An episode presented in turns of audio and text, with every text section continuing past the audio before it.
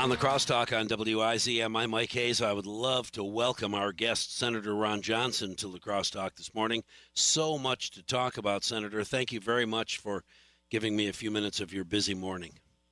Good morning, Mike. Thanks for having me on. Hey, I know gas prices and uh, inflation and your listening sessions in Dane County. I want, want to get to all of that, but first, I got to I got to take you overseas to the war uh, in Ukraine. Is it going to get much worse before it begins, before NATO and uh, uh, allies, the United States and other allies, uh, consider doing something else to stop the horrendous occurrence over there? Well, my concern is that NATO and the Biden administration are not doing everything they need to do. Uh, certainly, the world rallied around the courage of the Ukrainian people. Now that we're seeing, I've been saying, you know, the, the, the war is a war crime. Uh, but now we're seeing what, what's happening in the outskirts of the Kiev and the, I mean, the, the torture, the uh, assassinations. It's, it's, it's grotesque. Uh, but my concern is that the Biden administration was not prepared. They didn't provide enough lethal defensive weaponry before the invasion to try and uh, change Vladimir Putin's calculations. Um, and now they seem to be slow walking the type of weapons that uh, Zelensky is, is begging for. I met with uh, uh, five uh, w- women legislators. Their their husbands, some of their husbands are are ba- still back in Ukraine fighting. And they were just begging for stronger sanctions. You know, R- Russia is making more money on oil, and you know so. The, yeah, yikes. the West is funding this war. I mean, it's, it, it is. We are we are not doing all we need. My, my concern is uh, the West is just uh, giving Ukraine just enough uh, so that uh, Ukraine is pretty well forced into a settlement, and, and Vladimir Putin gets his, his land bridge from eastern Ukraine to the Crimea. Uh, I mean, they're they're just destroying Mariupol. I'm sure he doesn't want any Ukrainians living in that land bridge, so that's probably a strategy there. So uh, I think it's pretty obvious what uh, Putin is, is doing now. That he obviously miscalculated, thought he could topple Zelensky, maybe assassinate him right off the bat, install a puppet, and be done with it. But Ukrainians are, are fighting for their lives, for their families, for their children, for their their communities, for their their country, for their freedom. And uh, I think the West need to support them more than we are. You mentioned uh, that uh, the Russia is still making money selling oil. I heard this morning that uh, that uh, uh, the European nations are considering shutting off or boycotting Russian coal. the United States still isn't willing to drill and supply Europe with uh, liquid natural gas. Are there ways for the rest of the world to uh, meet their energy needs without using any products from Russia? Over time, yes. But again, this is the short sightedness of the Biden administration and the Democrats' war on fossil fuels. I mean, the, the, first indication of what they were going to do is when they canceled the Keystone XL pipeline. By the way, that pipeline's dead. It, it can't be resurrected without going through the entire approval process. The investors lost a lot of money. They're not going to do it again. So that, was that was the shot across the bow with the Biden administration, Democrats saying we're, we're going to engage in war on fossil fuel. We're going to fritter away our energy independence. Uh, we're going to force increased gasoline prices. Again, these higher gas gasoline prices didn't just happen. This is the plan of the Democrat Party. They want to drive up the price of fossil fuel so you use less of it. But they weren't thinking that when you increase the, the price of energy and gasoline, you increase the price of everything.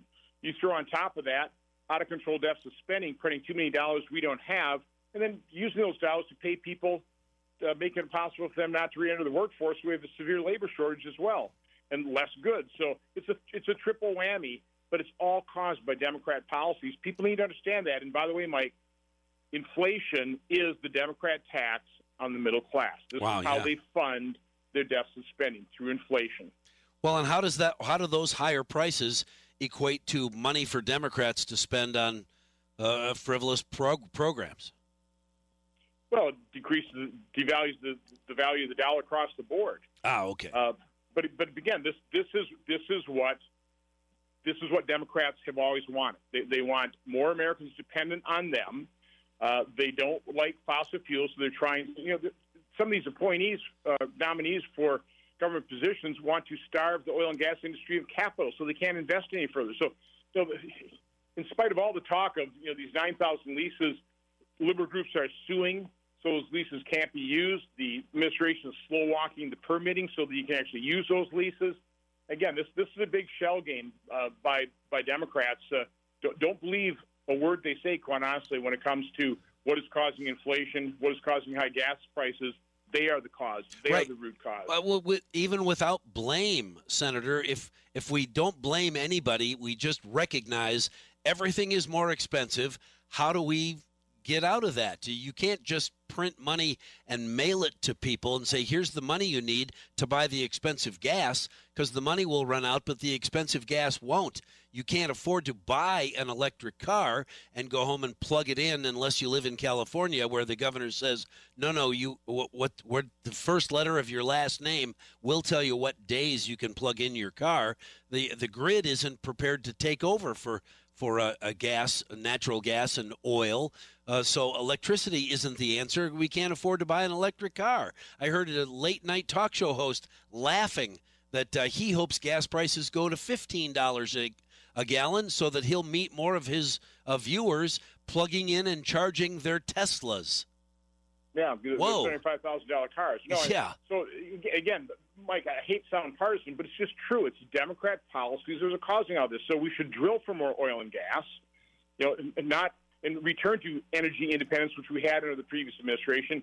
We need to stop deficit spending, which is why I've been voting against all of these massive deficit spending bills. Now, you know, politically, I get slaughtered for it because you know I'm, you know, when you're spending trillions of dollars, you'll be spending money on good causes. Okay? Sure, sure, sure. So then what happens in the political environment is you get criticized for not supporting spending on that. But somebody's got to say no. Somebody's got to stop mortgaging our kids' future.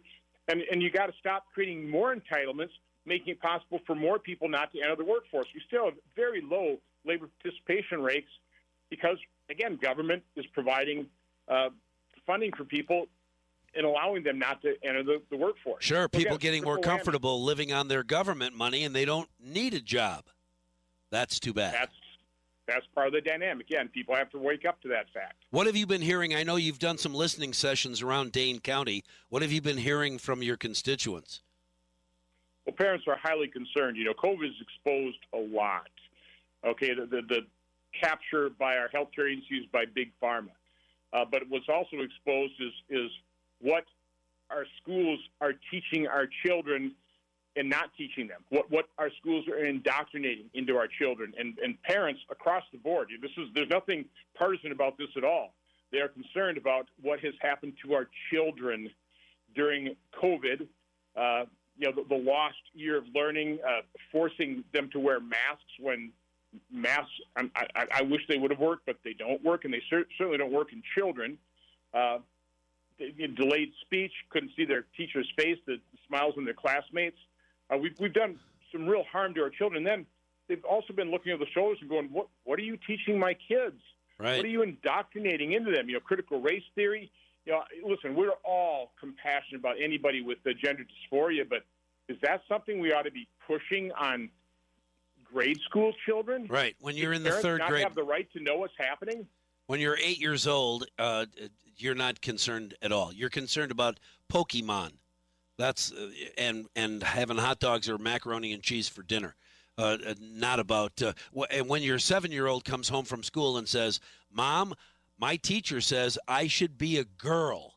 Uh, what? Uh, That's a concern, and I have heard that from listeners, from parents here in in Western Wisconsin, that they their kids are uh, are echoing things that they hear at school that uh, are inappropriate for somebody who's really small. So some of these school districts are saying parents really don't have rights to raise their children. Yeah, wow. They, they, they, they, they, they haven't proven to be woke enough to be told that the, the school is, is actually trying to talk their child into becoming the, somebody from the opposite sex. You know, so no, this is this is about parental right, rights. This is wrong, and that's one of the reasons I think. And I haven't seen uh, all these election results. It sounds like a lot of people ran for school board that are opposed to this stuff. And again, on a bipartisan basis, uh, hope, hopefully people like that won, and we can retake control over our, our schools and, and what we are teaching our kids. But let's teach them reading, writing, arithmetic. Let's let's improve, you know, the performance of our schools before we, you know, start imposing uh, sexual identity uh, on on children that don't even know what we're talking about.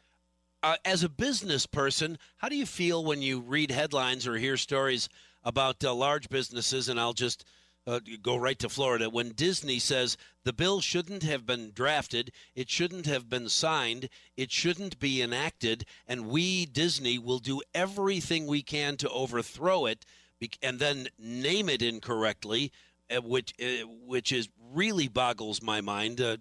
Uh, uh, that uh, uh, people are against the bill in uh, the parental rights bill in Florida, and quite frankly, many of them don't have a clue what's in it. They just feel that uh, this that, that it's a horrible thing, and DeSantis has got to go. You're a business person. Can you imagine people in your business saying we have to take a stand? I know we're just a business, but now listen, businesses ought to concentrate on the products and services on their employees and their customers and leave public policy to elected officials.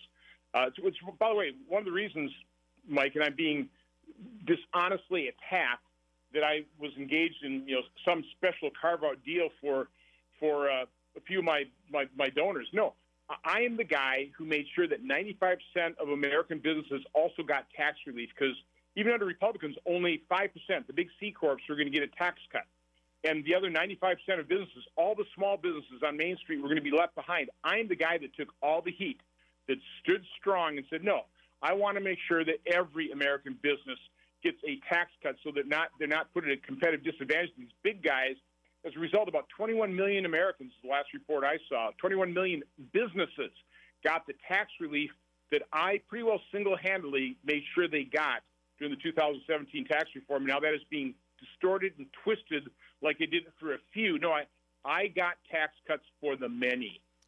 And I appreciate that, and so do the many uh, who uh, still support you. Senator Ron Johnson, thank you. Thanks for calling early. It was a pleasure to get you on for longer than it seems like just a few a few moments. Uh, so much going on. Let's do it again again very soon, shall we? Have a great day. Stay well. Yes, Senator Ron Johnson fighting the good fight in D.C.